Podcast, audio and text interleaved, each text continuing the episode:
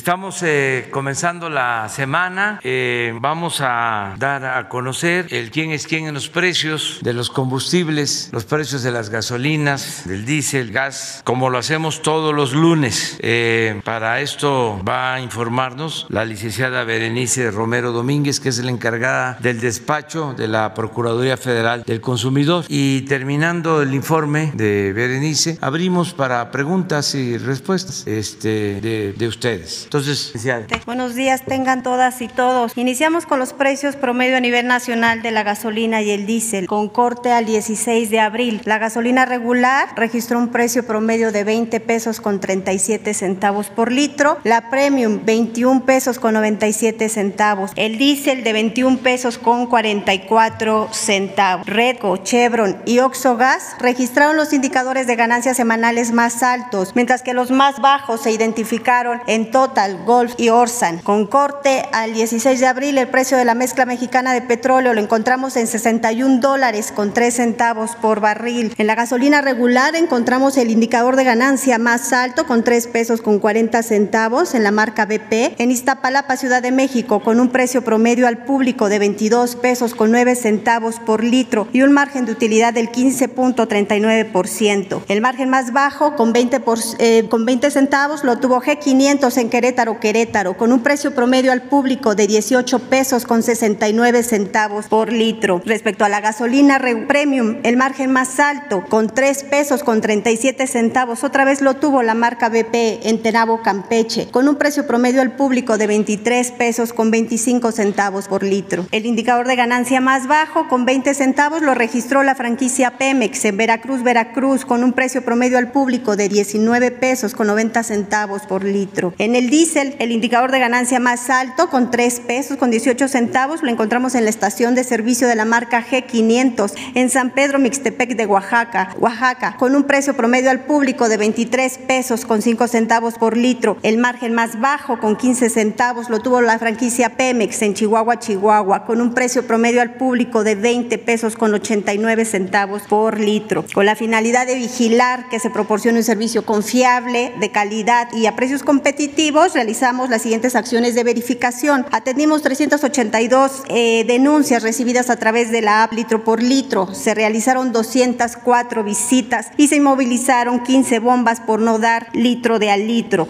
Realizamos un operativo de verificación en gasolineras en Pachuca, Hidalgo, en conjunto con el gobierno del estado, la CRE, la CEA y la Guardia Nacional, con el apoyo de la Secretaría de Seguridad y Protección Ciudadana, la Sedena y la Fiscalía General de la República. Derivado de este operativo, la Profeco inmovilizó 18 bombas por no dar litros de alitro y la CEA, atendiendo a sus facultades, impuso dos clausuras parciales. Respecto a los precios más altos y más bajos que se identificaron a través de la app litro por litro, en la gasolina regular, la más barata se vendió en Coatzacoalcos, Veracruz, por la franquicia Pemex en 18 pesos con 29 centavos y en Querétaro, Querétaro, por G500 en 18 pesos con 69 centavos. Mientras que la más cara se registró en Guadalajara, Jalisco, con Oxogas en 21 pesos con 95 centavos y en Hermosillo, Sonora, por Arco, en 21 pesos con 89 centavos. Mientras que en la gasolina premium, la más barata, se vendió por la franquicia Pemex en Coatzacoalcos, Veracruz, en 19 pesos con 99 centavos y en Veracruz, Veracruz, en 19 pesos con 65 centavos. La más cara se vendió en general Francisco R. Munguía, Zacatecas, por la franquicia Pemex en 23 pesos con 55 centavos y en Zapopan, Jalisco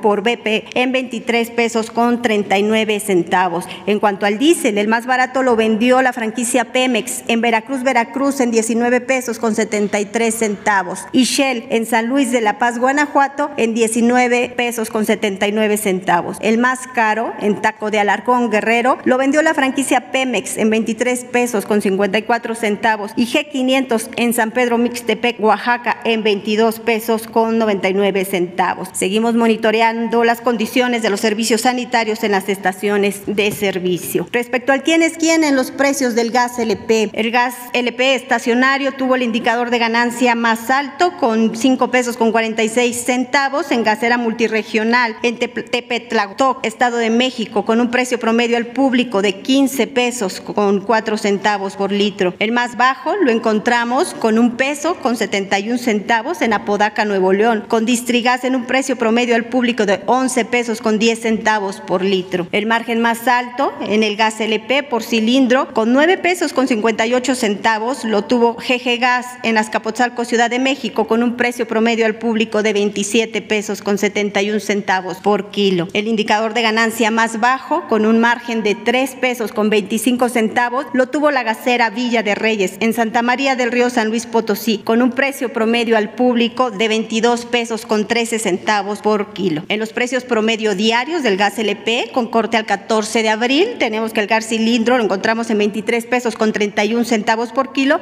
y el gas estacionario en un precio promedio de 12 pesos con 47 centavos por litro. Respecto a las acciones de verificación, realizamos 71 verificaciones identificando infracciones en 7 casos. De 610 cilindros revisados, 43 fueron inmovilizados por no cumplir con las condiciones de seguridad. Esto es un 7% de los cilindros en mal estado, que es un porcentaje eh, alto. Es importante señalar que estamos trabajando en la norma oficial, en el proyecto de la norma oficial mexicana de cilindros gas LP para determinar las condiciones mínimas de seguridad que estos deben de cumplir. Muchas gracias, señor presidente.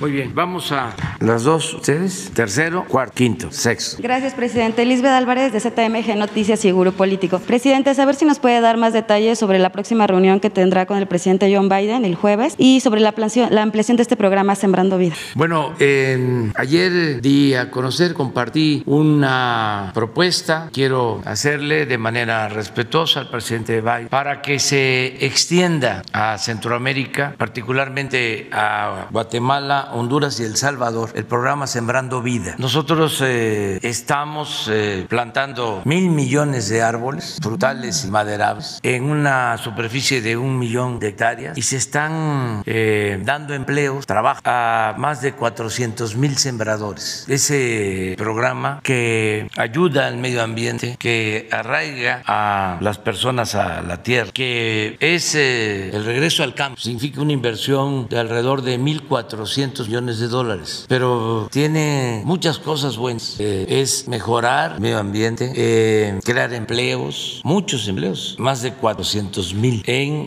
poco tiempo. Entonces, si ese programa se eh, amplía a Centroamérica, podría ayudar muchísimo porque podría crecer tres veces más. Estamos hablando de el mismo clima, la misma naturaleza, la misma cultura, porque estamos hablando de la antigua región mesoamericana. Se dan los mismos árboles, café, cacao, árboles maderables como el cedro, caoba, y podrían crearse un millón, un millón cuatrocientos mil empleos en Centroamérica y se podría comenzar de inmediato. Entonces eso es lo que quiero proponerle. Ellos están este, buscando opciones alternativas porque está desbordada la migración. Entonces en vez de frenarla con medidas coercitivas, hay que darle cauce y ordenarla, evitar que eh, se utilicen a los niños, que no haya violencia, que no haya desgracias, pero hay que dar una opción, una alternativa. Entonces, esta propuesta de ampliar el programa va acompañada con la oferta de que si un productor en Guatemala, en Salvador, en Honduras, eh, trabaja su tierra, participa en el programa, siembra, planta árbol, está trabajando tres años, recibiendo apoyo, porque también eso es importante, se les paga un jornal que incluso podría hasta ser mejor que lo que ahora se recibe. Entonces está tres años trabajando, tres años se empieza a producir el cacao, en tres años se empieza a producir café, los árboles sí llevan más tiempo, los maderables, pero que a partir de tres años de estar en el programa inscrito ya tengan derecho, y esto es lo que hay que convenir, tengan derecho a una visa de trabajo temporal para ir a Estados Unidos, seis meses, regresar seis meses a sus pueblos. Eso eh, lo hacen muchos jornaleros agrícolas de México que van al norte del país, trabajan seis meses y regresan seis meses a trabajar tierra, a sus pueblos. Bueno, que se comprometan esas visas de trabajo y que pasando tres años eh, más después de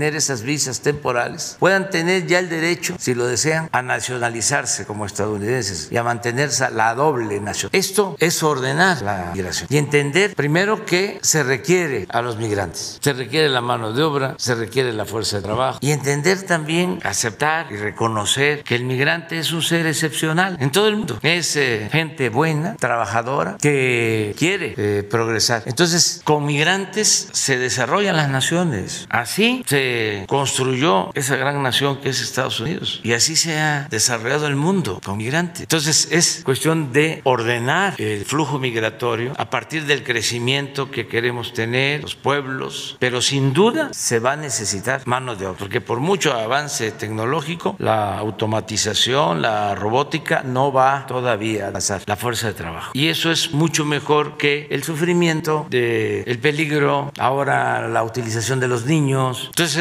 lograr un acuerdo. Ayer decía yo de que se firmó primero el Tratado de Libre Comercio, faltó la parte laboral y la parte migratoria. Ahora que este, se revisó y se volvió a firmar el tratado, se avanzó mucho en lo laboral, pero faltó la migratoria. Entonces ahora podríamos trabajar en eso. Además, si se fortalece con un buen acuerdo el desarrollo en América del Norte, se puede eh, competir como región en el mundo. Si no nos complementamos, Canadá, Estados Unidos, México, Centroamérica, incluso la América, este, toda nuestra América, pues eh, van a seguir creciendo otros continentes. Y nosotros queremos crecer en lo productivo, no en el comercio, desde luego en el bienestar de nuestros pueblos. No crecer militarmente, no queremos eh, confrontación, no queremos eh, crecimientos hegemónicos en lo bélico. Queremos este, que haya crecimiento en América en lo económico, en lo comercial, lo social. Y esto requiere de acuerdos. Y ese es el planteamiento. Respetuosamente, desde luego, este, voy a ver cuánto tiempo tengo. A lo mejor eh, nada más lo esbozo y le envío un texto porque eh, el tema es una eh, reflexión sobre cambio climático, aunque sembrar árboles es fundamental. Sería la superficie más grande sembrada en el mundo. Estamos hablando de sembrar 40 mil kilómetros cuadrados. Es la superficie de varios países del mundo. Es producir muchísimo oxígeno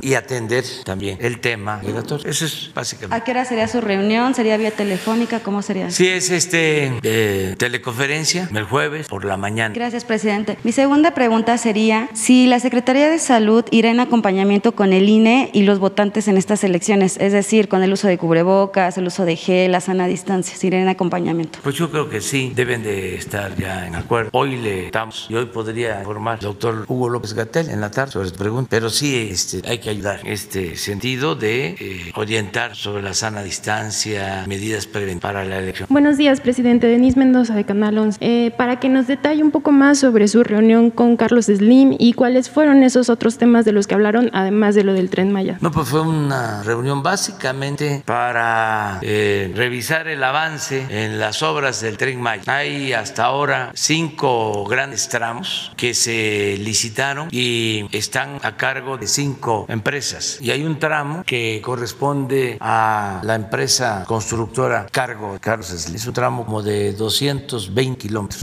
tienen que eh, hacer un terraplén que ya están llevando a cabo, que tienen que este, poner durmientes, el balastro, que es una piedra especial que se requiere fuerte para colocar los rieles, todas las obras complementarias de drenaje, puentes para los cruces. Entonces esta obra está a cargo en el tramo de Escárcega hasta Campeche de empresa Carlos Slim. Y estuve el fin de semana evaluando la construcción de los cinco tramos desde Palenque hasta Tulum. Un primer tramo es Palenque Escárcega, es su empresa. Otro tramo desde Escárcega a Campeche, que es la empresa de Carlos Slim. Luego es eh, otro tramo de pasando Campeche hasta Ichamal, Yucatán. Ese tramo cruza. Luego de Ichamal hasta Cancún es otro tramo, el 4, es está Carica. Luego el tramo 5, que es de Cancún a Tulum, está dividido. Uno tiene del Grupo México, tiene el tramo 5 Sur, que es de Tulum a Playa del Carmen, y el tramo de Playa del Carmen a Cancún, que va a ser viaducto como un segundo piso, está a cargo de los ingenieros militares, entre otras cosas. Entonces estuvimos evaluando y va bien el avance. Desde luego hay que este, más, abrir más frentes, trabajar dos, tres turnos. Allá se están generando muchos empleos. Tan es así que no eh, son suficientes los camiones de volteo. Tenemos que atender eso, resolver eso. Es una obra, pues imagínense, 1.500 kilómetros de vías férreas. Además de una vía especial para un tren que se va a desplazar hasta 160 kilómetros por hora. Entonces, es una gran obra y voy a estar eh, visitando constantemente la obra. Y platicamos con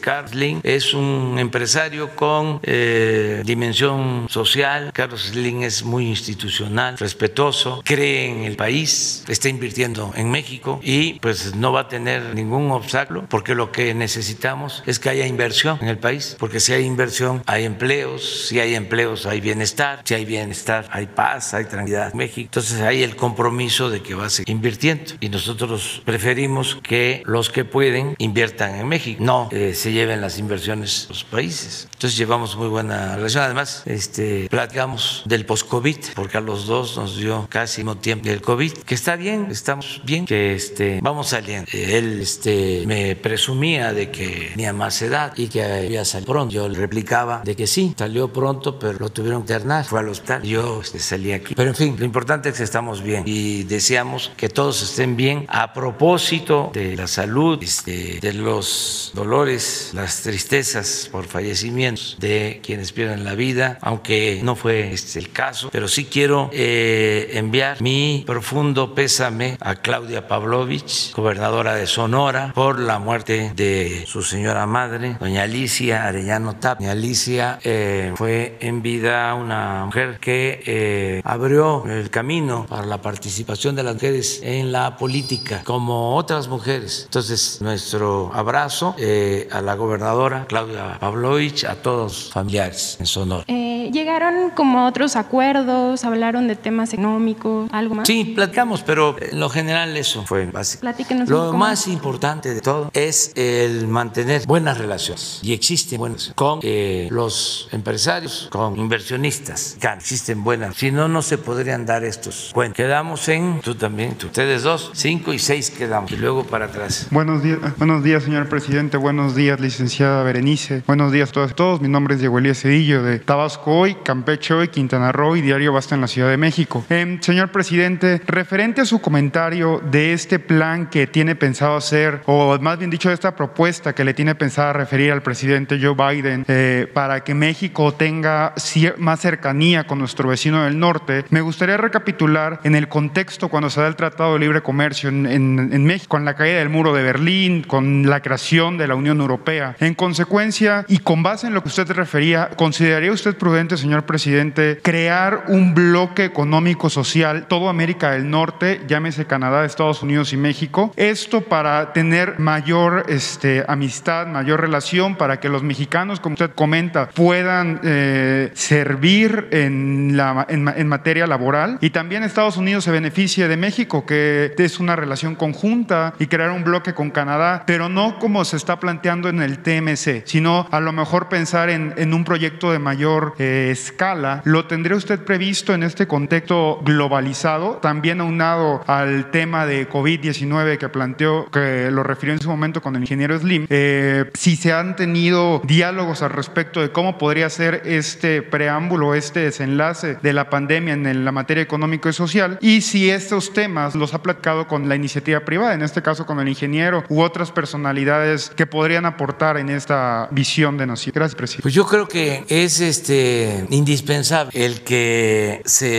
logre eh, una mayor integración con Canadá y con Estados Unidos. Agregaría eh, solo respetando las soberanías, pero sí es necesario eh, fortalecer la región ante el avance económico comercial de otras regiones del mundo. Y no se puede hacerlo solo, no se puede cerrar Estados Unidos. Tiene que haber una apertura con reglas claras, con una integración a partir de condiciones de igualdad, pero es indispensable. No hay otra porque nos complementamos. No basta capital, no basta la falta, hace falta, es fundamental trabajo, la fuerza de trabajo. Además, eh, la unidad significa crecer en cuanto a mercado intercambiar mercancías, consumir más mercancías, fortalecer eh, el mercado interno. Y nosotros tenemos mucho potencial en América, América del Norte, América Central, toda América. Entonces sí hay que pensar en eso y hay que este, llevarlo a la práctica. Y considero que hay condiciones mejorables para lograr, porque esto mismo lo piensan muchos estadounidenses, que es eh, necesaria la alianza productiva y social, una alianza para fortalecer al continente. Gracias. Y en, este orden de ideas eh, hay un tema eh, que se ha venido dando referente a las policías, a las policías estatales y municipales. Esto en atención a que en primera instancia este cuerpo de seguridad se podría decir que es el primer contacto que tiene el gobierno con toda la ciudadanía. Eh, lamentablemente, los policías hoy en día se han visto eh, satanizados, por llamarlos así, o están enterrados en el cementerio de los llanos, como lo narra algún autor mexicano. En consecuencia, señor presidente, mi cuestionamiento sería si el gobierno federal tuviese alguna estrategia para poder, eh, no formalizar, pero sí mejorar este servicio de policías ajeno a la Guardia Nacional y en un momento dado, eh, en caso de existir sanciones o de existir, más bien dicho, de deslindar las responsabilidades correspondientes, si el gobierno federal en algún momento dado estaría planeando la creación de algunos tribunales o de alguna especie de órgano rector, algo así como eh, la Junta de Almirantes en la Secretaría de Marina, pero en el contexto de seguridad. ¿Por qué? Porque en algunas ocasiones, si bien hay oficiales que se exceden en el uso de la fuerza, pero sabemos que no siempre actúan por cuenta propia, sino que actúan por órdenes directas de su superior jerárquico. Entonces, si el gobierno federal tendría planeado esta creación de algún, de algún tribunal especializado en materia de seguridad y si se estaría planeando también una capacitación nuevamente para policías estatales y municipales, ya para poder eh, hasta cierto punto matizar o, derrocar la inseguridad que vive el país. Gracias, presidente. Pues yo pienso que todo lo que hagamos por mejorar la capacidad operativa y sobre todo el buen desempeño de las policías eh, ayuda mucho. El miércoles vamos a informar sobre seguridad. El gabinete va a informar porque lo hacemos eh, cada mes y se va a tratar ese tema, el de las policías que han estado planteando. Entonces yo te propongo de que para el miércoles se dé una respuesta sobre este tema. Vamos a pedir a Rosa Isela que este, exponga la situación de los policías en general. Eh, considerar de que anteriormente, todavía sigue sucediendo, no se les apoya bien. Entonces se les culpa que no funcionan, de que este, no cuidan, lo peor que se este, asocian a la delincuencia, pero también este, no hay en todos los casos sueldos eh, justos, prestaciones. Entonces tenemos que ir avanzando para mejorar la situación de las piscinas. Buenos días, licenciado Andrés Manuel López Obrador, eh, presidente de México, licenciado Berenice, perdón, eh, medios, audiencia. Ángel Juan Sánchez del Arsenal, presidente. Un par de preguntas, si me permite. ayer el doctor Cristian Zaragoza Jiménez, de la Dirección de Información Epidemiológica, informó que continuamos en la baja de la pandemia. Tenemos cifras muy alentadoras, ha sido un éxito el control de la pandemia. Hay algunos problemas en la salud que se están resolviendo. ¿Cuál es el presupuesto, el monto del presupuesto que se va a destinar este, en, el, en el próximo decreto de egresos de la federación? Esa es una pregunta. La otra es, en el estado de Querétaro, en la Universidad Autónoma de Querétaro, hay talento y hay científicos mexicanos que están desarrollando eh, una vacuna eh, contra el COVID-19. Ellos, a través de la rectora, que es la doctora Teresa Gasca García, eh, han solicitado apoyo económico para, el, para la culminación. En la etapa en la que van ellos es en la prueba de parámetros de la producción de vacunas para prueba en animales. es una gran promesa, estos científicos son mexicanos, sin embargo, todavía les hacía falta un millón de dólares hace poco, estaba anunciando.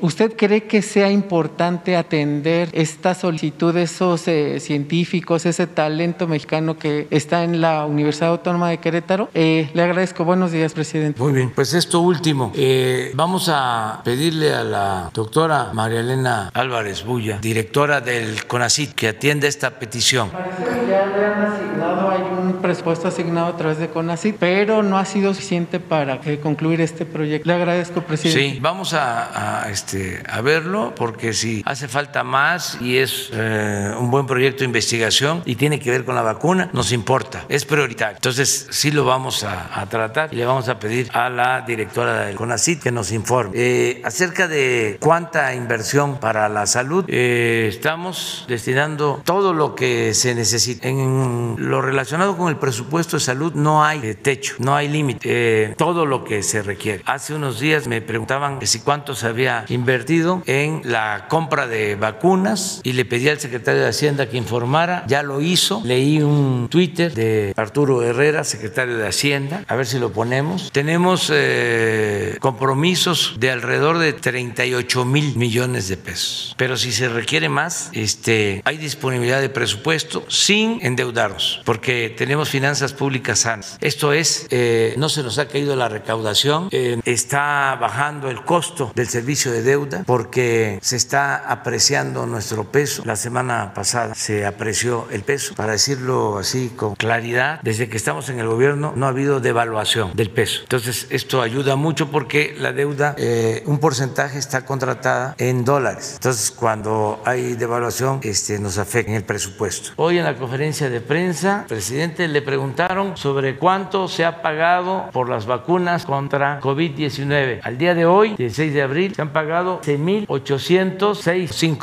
15.809 mil, 15.809 millones de pesos. Contrato con eh, Pfizer, Cancino, AstraZeneca, Covax, Sputnik 5, Sinovac, entre otros. Los contratos que tenemos garantizan la adquisición de 250 millones de vacunas, más que suficientes para vacunar a todos los O sea, esto está resuelto. Y lo mismo, eh, estamos ya por informar que se están eh, terminando de adquirir todos los medicamentos que se requieren para que no falten medicamentos en centros de salud y en hospitales del sector eh, salud, sector público. Y se contrataron con la pandemia y para operar nuevos hospitales que se terminaron, que habían quedado conclusos en el gobierno anterior y que ya están funcionando, se contrataron a cerca de 70 mil trabajadores, la salud. Y aun cuando bajen contagios, todos esos trabajadores van a continuar trabajando, van a continuar laborando, porque necesitamos fortalecer el sistema de salud. Entonces sí hay presupuesto.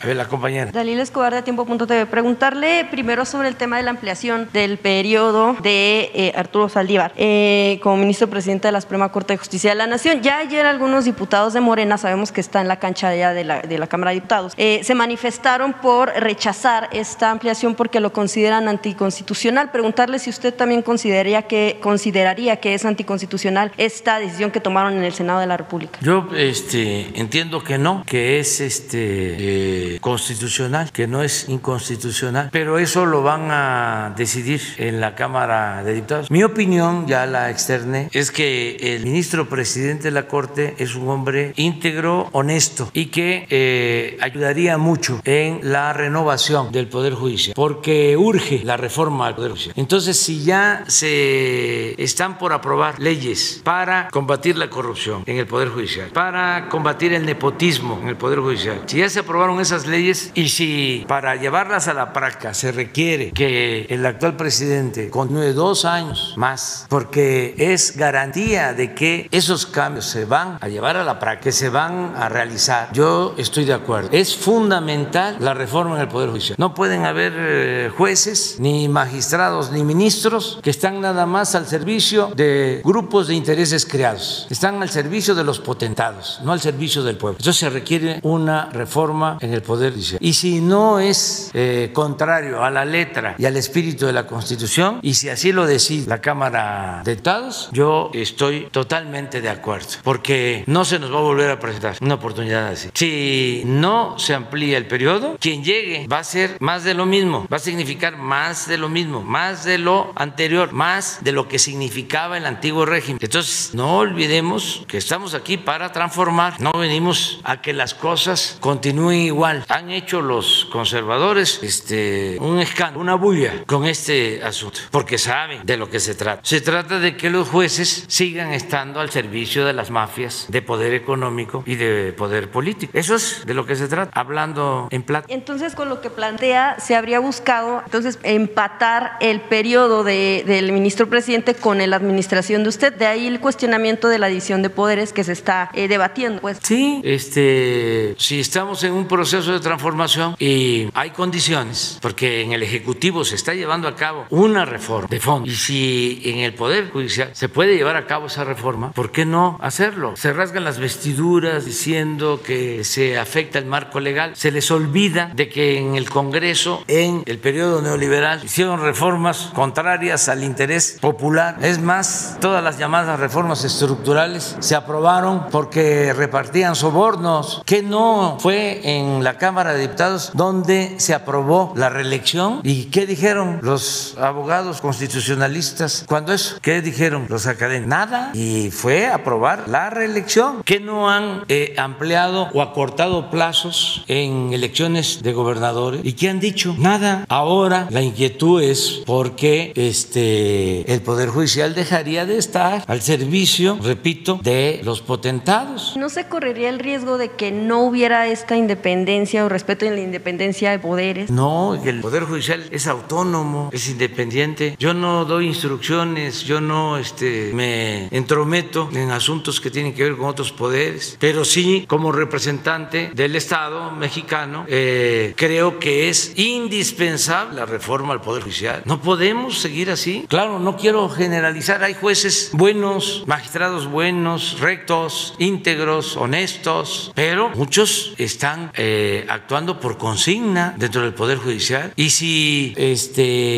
dejar dos años más al presidente significa también que esté dos años más como presidente del Consejo de la Judicatura, que es el órgano encargado de garantizar la legalidad al interior del Poder Judicial, de garantizar la honestidad al interior del Poder Judicial, pues cómo no voy a estar de acuerdo. Claro, este, si la Cámara de Diputados decide que no, pues se tiene que acatar el resultado. Si la Cámara de Diputados considera de que es violatorio de la Constitución, pues yo no puedo este, apoyar algo que viole la Constitución, pero si no es violatorio de la Constitución y así lo decide la Cámara de Diputados, yo estoy de acuerdo porque considero que ayuda en la moralización del país, ayuda a purificar la vida pública de México. Es eh, como lo de, del poder legislativo. Me dio mucho gusto de que le preguntaron a la gente, al pueblo de México, si querían que en el próximo Congreso ya no eh, tuviésemos nosotros este,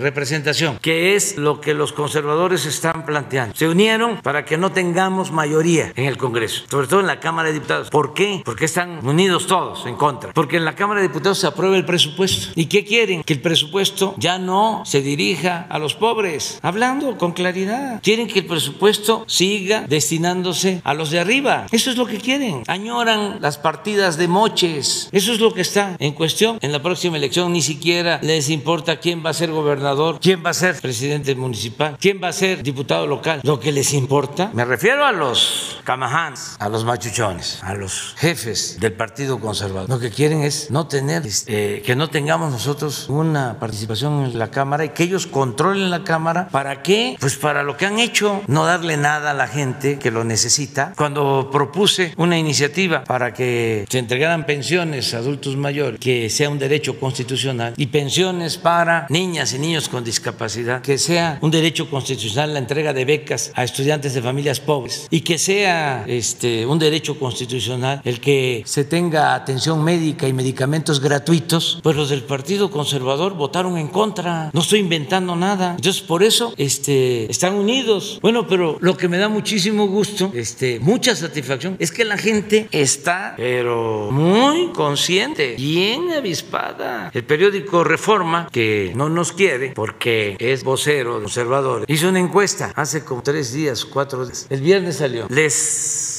ponemos la encuesta, ponla. O sea, porque ni modo que van a decir que yo la mandé a hacer. Presidente. O sea, a ver, permítame, porque es interesante. Pues si la, no, la pregunta específica, porque si no nos van a acusar de que nos estamos metiendo en otras cosas. Por lo que Pero acaba nada de más la decir. pregunta específica. Presidente, por lo que acaba de decir, no considera que lo puedan sancionar por el asunto de decir que la, la- o sea, la oposición no le daba al pobre. ¿Que no qué? No le daba al pueblo y eso no considera que lo puedan sancionar por lo que Pero acaba yo no estoy hablando de partidos.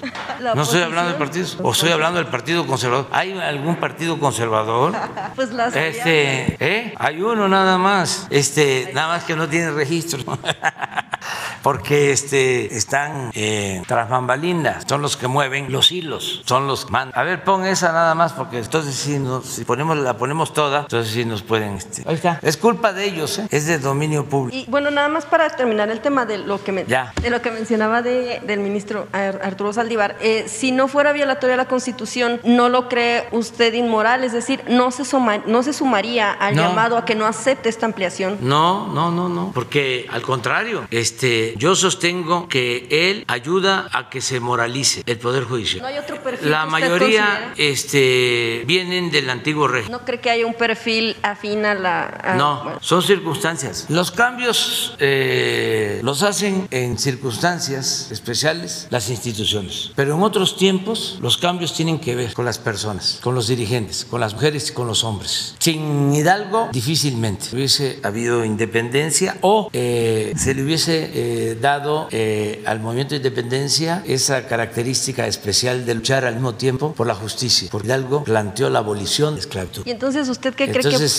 sin Juárez, estamos guardando todas las proporciones, ¿eh? para que no nos vayan a, este, a malinterpretar, porque luego este, manipulan mucho. Pero sin Juárez, quién sabe si se hubiese podido llevar a cabo la reforma. Sin Madero, iba a ser muy difícil que eh, se derrocara la dictadura porfirista. Ya lo habían intentado otros, incluso gente también honesta, pero Madero reunía una serie de características que ayudaron mucho para llevar a cabo la transformación. Entonces, sí son importantes las mujeres y los hombres. Pueden decir eh, los eh, intelectuales orgánicos que esa es una visión caudillista. Ya los conozco. Acuérdense decían, ¿no? Krause, sacaron New York Times donde me criticaba y me llamaba Mesías Trocal, burlándose. Que pues, ellos tienen una concepción distinta este, de lo que significa la historia y sobre todo lo que significan los movimientos de transformación. No los han entendido porque les cuesta trabajo entender al pueblo. No, les importa mucho pueblo. Son más de la élite. Entonces eso les ayuda. Pueden ser muy eh, estudiosos, académicos, intelectuales, pero les falta eso, falta conocer al ¿Qué no aprueban la ampliación? si no, pues este, que decida la Cámara, pero pues yo le tengo que decir a la gente lo que pienso. Siempre digo lo que pienso. Ni modo que porque este, Claudia X González, o los del Reforma, o este, Krause, o Liévano Sainz, o se llama Diego Aladez, o sea, una buena persona, sobre todo por su, su padre, gran historiador, José Valdés, que lo admiro, padre afinado, hizo unos libros de historia, es un hombre padre consecuente, historiador, igual que Daniel José Villegas, que Luis González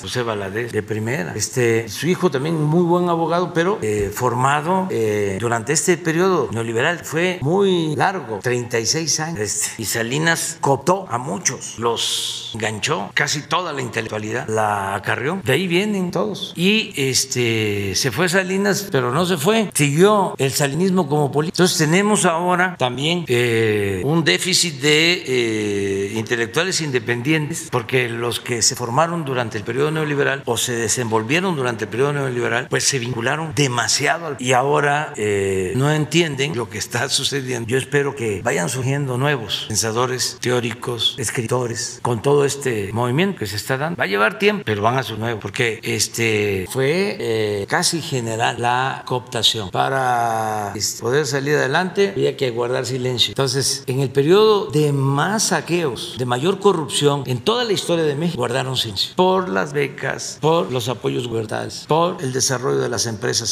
por los premios, los reconocimientos, sobre todo si eran reconocimientos en España. Presidente, y en otro tema, el, eh, bueno, el asunto de la candidatura en Guerrero eh, sigue, eh, porque bueno, pues todavía sabemos que está en proceso, pero eh, de lo que había dicho en días pasados en torno al tema de, mm, hubo una especie de disgusto por parte de sí las mujeres que están en torno al tema de defender el asunto de escuchar víctimas, eh, que se mezclara el tema del procedimiento que se está teniendo con el señor Félix Salgado Macedonio en el INE y con lo que sucedió en torno al tema de las denuncias penales que se presentaron en su momento, Eh, sobre todo cuando, bueno, pues desde aquí se hablaba también de la fabricación de delitos y de víctimas y cuando, bueno, pues sí, en efecto, eh, la persona que denunció eh, desistió de los cargos, pero el hecho de desistir de cargos no quiere decir retractarse o que no haya sucedido, que sea inocente. Un poco en ese sentido del, asunto, lo, que- lo que cuestionaban en torno al tema de la fabricación de delitos, si se habla de eso es que, bueno, pues se tienen pruebas y se tienen pruebas que se presente que se fabricó ese delito, desde dónde vino y quién pudo o querer perjudicar a esta persona. Y si no, eh, y si no hubo esta fabricación, bueno, pues entonces eh, tiene que ver también con el hecho de no permitir que se llegara a la justicia, eh, ¿no? Por parte de quienes estaban denunciando, porque, bueno, pues el hecho de que se hayan echado para atrás en cuanto a denuncia no quiere decir que no haya sucedido, sobre todo cuando lo que la víctima denunció en su momento es que había desinterés por parte de la autoridad y descalificaciones que incluso venían pues desde lo más alto nivel. En ese sentido, pues también pues un tanto el, el sentir de las personas de minimizar una denuncia que bueno pues como bien sabemos es un procedimiento que ya no se concluyó porque se deshicieron de los cargos pero en este sentido, pues de que hayan eh, no podido dar eh, motivos o dar razones o dar pruebas de si fue eh, inocente o no y también que el asunto se minimizara a las frases que, bueno, pues echábamos, recordemos el quítate tú que quiero yo y que es tipo de situaciones. Y por eso, en ese sentido, entonces, bueno, preguntarle también si considera que debió no separarse esta situación de un procedimiento judicial de un procedimiento que se está teniendo pues en cuestión administrativa desde el INE. La pregunta es porque hay quienes se quejan de que eh, cómo es posible que sea más fácil que hayan bajado la candidatura de alguien como Félix Salgado Macedonio por 20 mil pesos y no por una cuestión de llegar hasta la última consecuencia de la investigación en torno a los señalamientos de, presunción en torno a violación y, abuso. Preguntarle por ese lado y también, bueno, en, cuanto al tema del INE, pues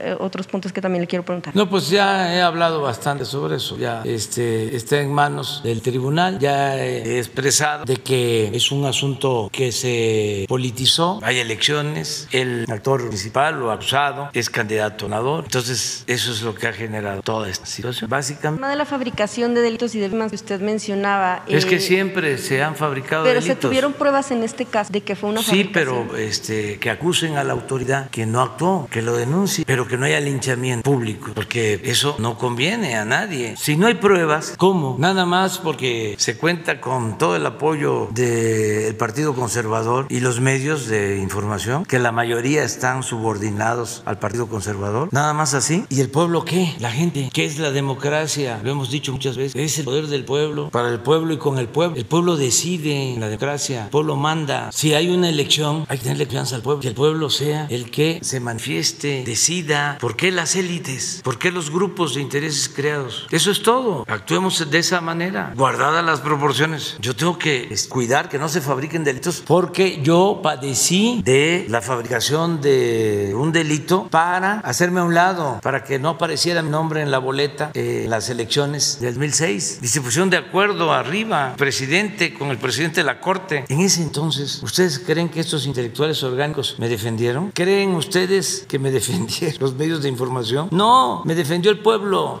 que me sacó a flote fue el pueblo. El pueblo es mucha pieza. Entonces, ¿cómo me voy a quedar callado cuando se trata de fabricar delitos? Sí, pero bueno, también está comparando su caso con el caso de... Sí, dije guardadas las proporciones, pero se requiere, se requiere que se le pregunte al pueblo. Para no equivocarnos, lo mejor es preguntar. Pero ¿por qué considera usted que...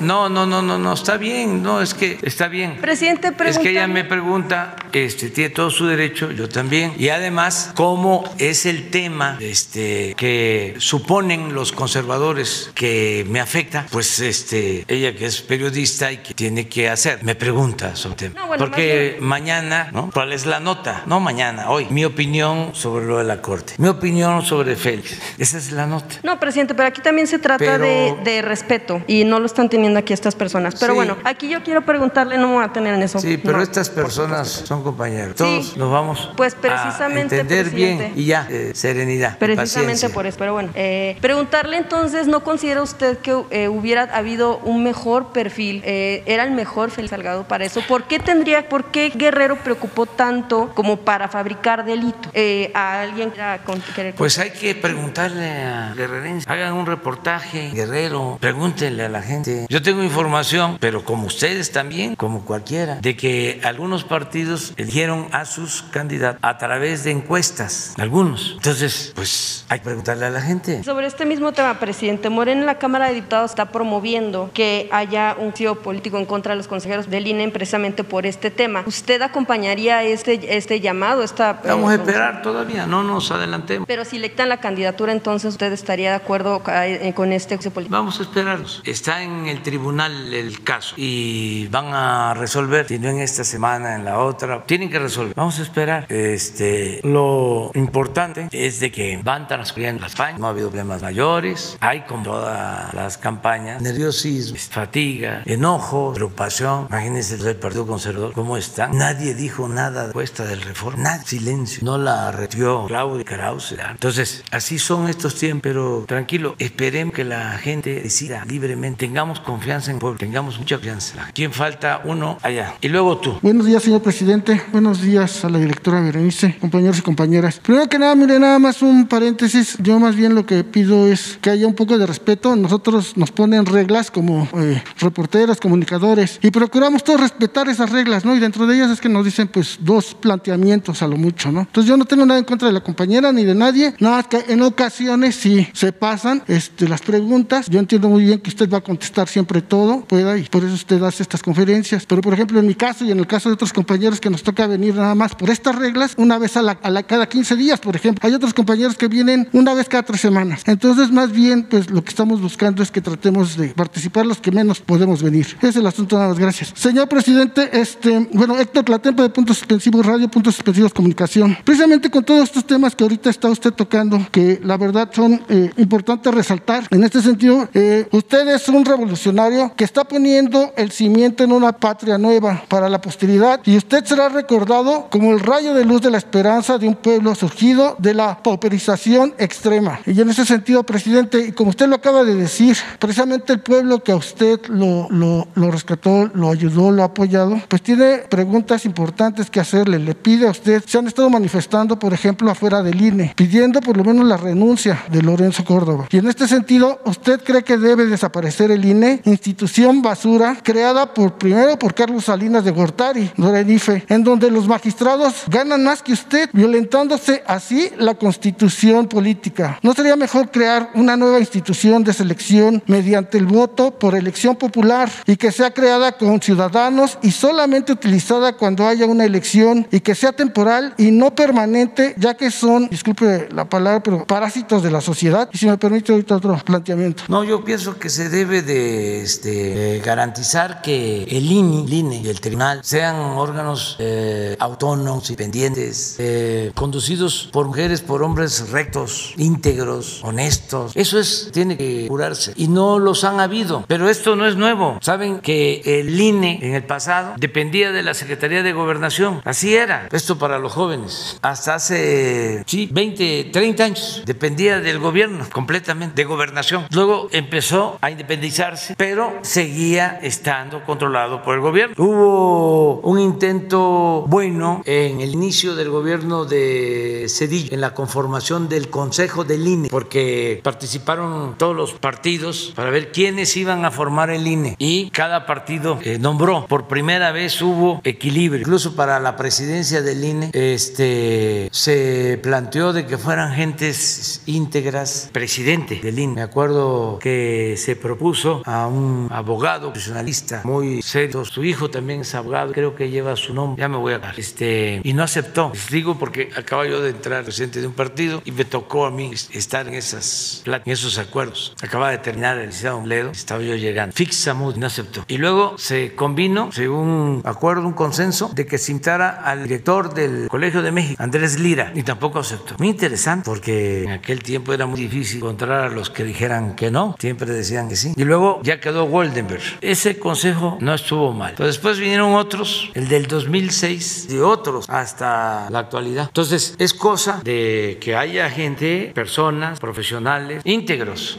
honestos, de los que están ahora, firmaron cuando el fraude del 2006 avalan la elección y la traen contra nosotros desde entonces. Es fobia. Por eso el Peña Nieto. Vine. Entonces, este, buscar la forma de que sea gente íntegra, buena, recta, que tengan, como decían los liberales del siglo XIX, la arrogancia de sentirse. Entonces, eso es lo que yo eh, opino. Ah, también, que es importante, no depende un proceso electoral, una elección, solo de la autoridad, depende de los ciudadanos. ¿Dónde se decide? En la casilla, desde que la gente decide participar y ejerce a cabalidad su derecho y vota de manera libre y en secreto, sin dejarse manipular. Ahí empieza. Y luego ahí tienen que haber representantes ciudadanos. Es más, la mesa directiva de la casilla se integra con ciudadanos. Si ahora que vienen las elecciones, yo creo que ya pasó ese proceso, se seleccionó a ciudadanos que participen, que vayan, porque antes, ¿qué se hacía? Este, en víspera de las elecciones se iba a buscar a los seleccionados y se les compraba o se les amenazaba para que no asistieran y no había representantes de casilla y entonces los escogían eh, entre los primeros de la fila, que eran los que ya sabían que en esa eh, mesa electoral no iban a haber autoridades. Entonces ya entraban ellos de emergentes. Y bueno, ya saben, a las 6 de la tarde, 7, empezaban a contar. Si hacía falta, eh, hacían estallar un transformador para que se fuera la luz. Ya cuando regresaba la luz, ya tenían hecho el paquete. Si no, como ellos tenían a los escrutadores, ahí contaban 1, 2, 3, 11, 18, 19, 20, 27, 40, 40, 40, 56, 57, 58, 78. Hasta los niños decían, no sabe contar.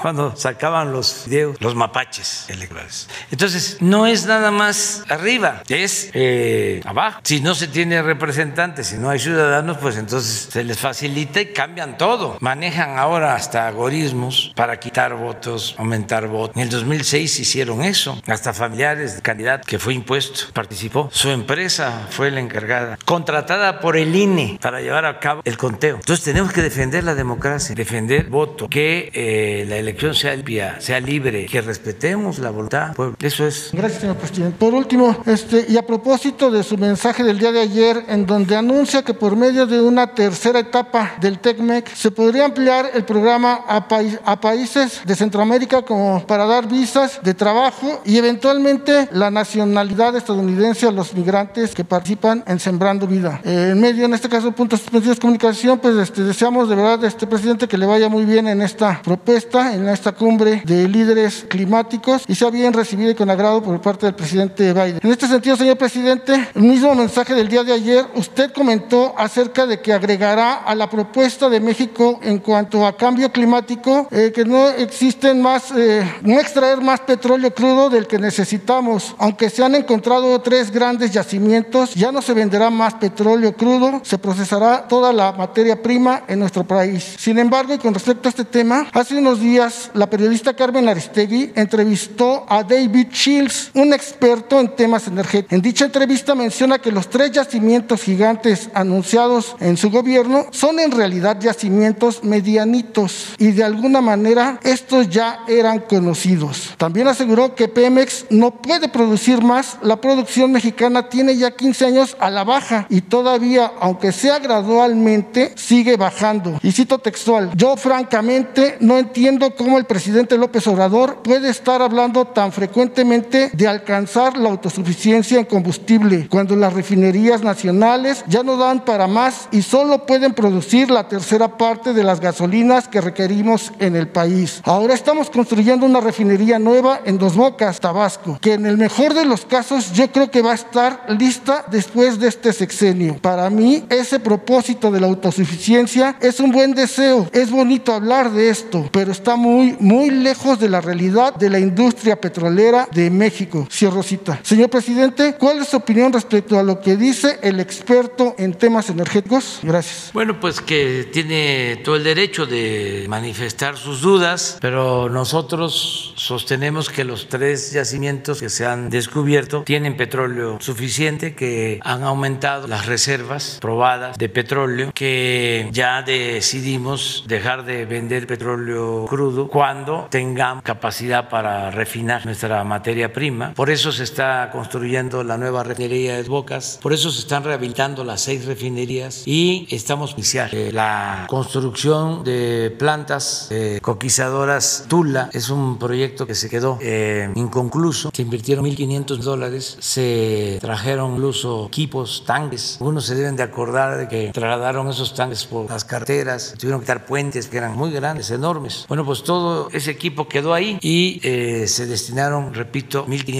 millones de dólares. Ahora vamos a reiniciar esa para producir más gasolina. Entonces calculamos que vamos a tener eh, una producción de gasolinas y de diésel suficiente para dejar de comprar la gasolina en el extranjero. Ese es el plan, no vender petróleo crudo, sino procesar toda la materia prima en nuestro país. Y a las pruebas me remito. Estamos hablando de que esto va a suceder en el 2023 y estamos trabajando para eso y vamos bien. No es fácil porque se esmeraron, mejor este experto dijo nada, de que estaban dedicados neoliberales a destruir a PEM, a acabar con PEM, como también lo estaban haciendo con la Comisión Federal de Electricidad. Y ahora estamos rescatando a estas dos empresas públicas. Sencillo no es, pero con el apoyo de los técnicos, de los trabajadores, sin corrupción, vamos. tenemos plan de reforma energética y vamos a eh, tener suficientes combustibles para eh, cubrir toda la demanda de gasolinas y de diésel sin comprar estos combustibles en el. Ese es el plan que tenemos. Muy bien, vamos. Primer presidente de la Cuarta Transformación, su servidor Carlos Pozos, eh, reportero de la Hormolícula Oficial, columnista de la revista Petróleo y Energía. Eh, buenos días a la procuradora Berenice Romero. Eh, buenos días a quienes nos ven y a quienes nos escuchan. Y antes de iniciar con, con mi pregunta, quiero ofrecerle disculpas a la compañera.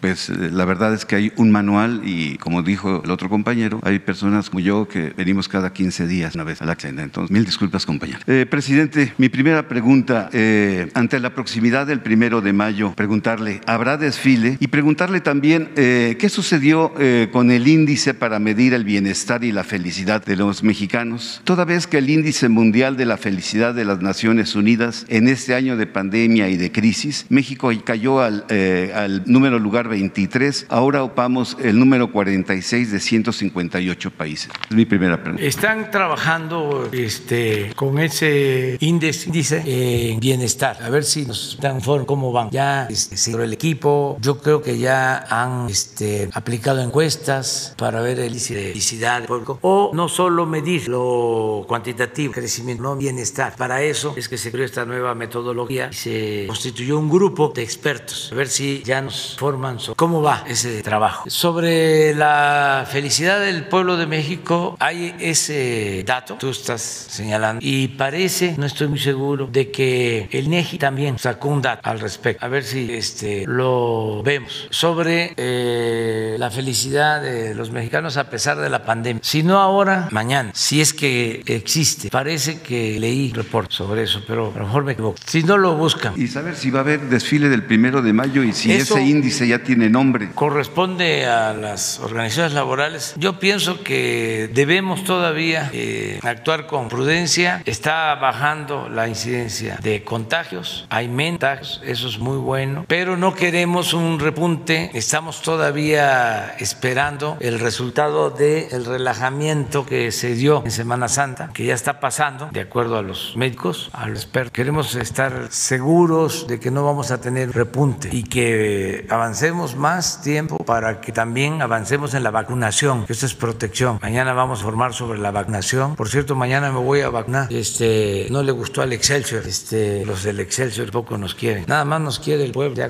También no todo el pueblo, no se puede ser de oro. Más en la democracia tiene que haber oposición. La oposición es necesaria, hasta es como la competencia. Esa es la oposición. Hasta Dios creó al diablo. Tiene que haber una oposición, tiene que haber competencia. Eso es lo mejor. Mi segunda pregunta, presidente. No, tiene satisfacción de la vida o algo así. Un día le vamos a dar un reconocimiento a los que manejan la información, porque la verdad, la verdad, son unos profesionales. Es eso, ¿no? Pero no, no, no interprete. Pero es a Julio. No, yo pensaba que había algo nuevo. Mejor lo dejamos pendiente. Sí, porque a Julio sí, pero es con la pandemia, a pesar de la pandemia, que la gente no ha perdido la fe. Mi segunda pregunta, señor presidente, usted como el presidente que más conoce la constitución de nuestro país y que aquí nos ha dicho en este círculo de comunicación que pues eh, estudia o ve usted posible una reforma al Instituto Nacional Electoral. Yo quiero, eh, bueno, y no descarta la renovación de los consejeros eh, electorales, eh, quiero subrayarle, está descartada la desaparición del INE y saber eh, también preguntarle, presidente, si en la reunión que tuvo con el ingeniero Carlos Slim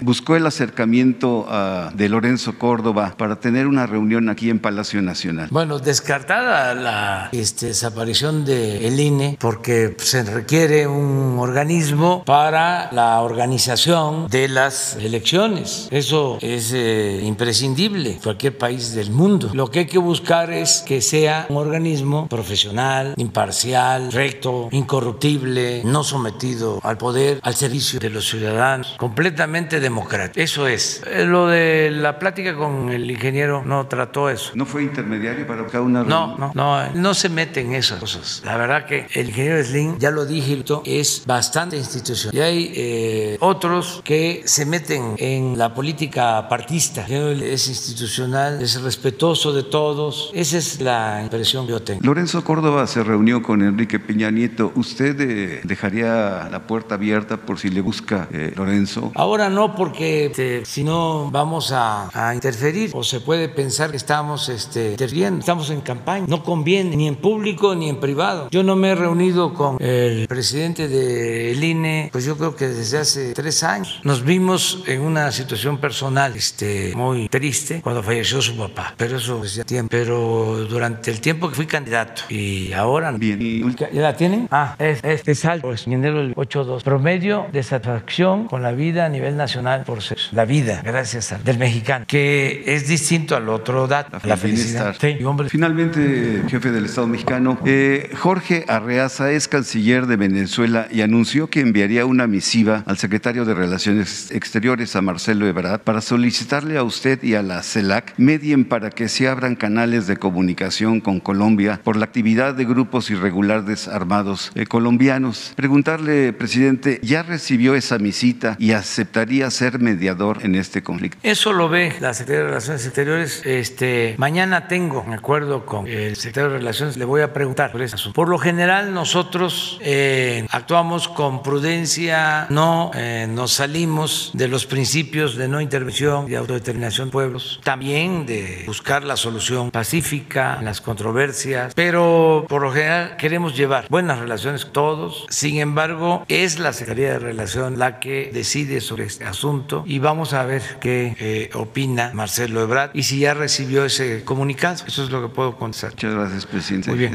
Nos vamos porque ya es la hora del desayuno. Nos, vamos, nos vemos mañana que eh, vamos a informar sobre la vacunación y bueno, es que los de Excelsior este, decían, que no terminé de expresar la idea de redondearla, es que había yo dicho, ¿se acuerdan de que no quería yo espectáculo? Pero luego decidí que era importante que me vacunara y que fuese público porque decían mis adversarios que ya me había vacunado eh, y también de que hay un porcentaje menor de adultos mayores que no quiere vacunarse, que tienen este, alguna preocupación. Nosotros hemos dicho que somos libres, respetamos la decisión de todos, no es obligatorio, pero eh, es importante que nos eh, protejamos y es importante que se sepa que no hay riesgos, que las reacciones son normales y a ver si convencemos a más, que estamos terminando ya de vacunar adultos mayores, casi estamos terminando con todos los municipios, país. Esta semana vamos, aún con una dosis, pero ya todos, adultos mayores de 60 años, ya no vamos a hablar de eso, pero se nos están quedando algunos. Entonces mañana eh, se va a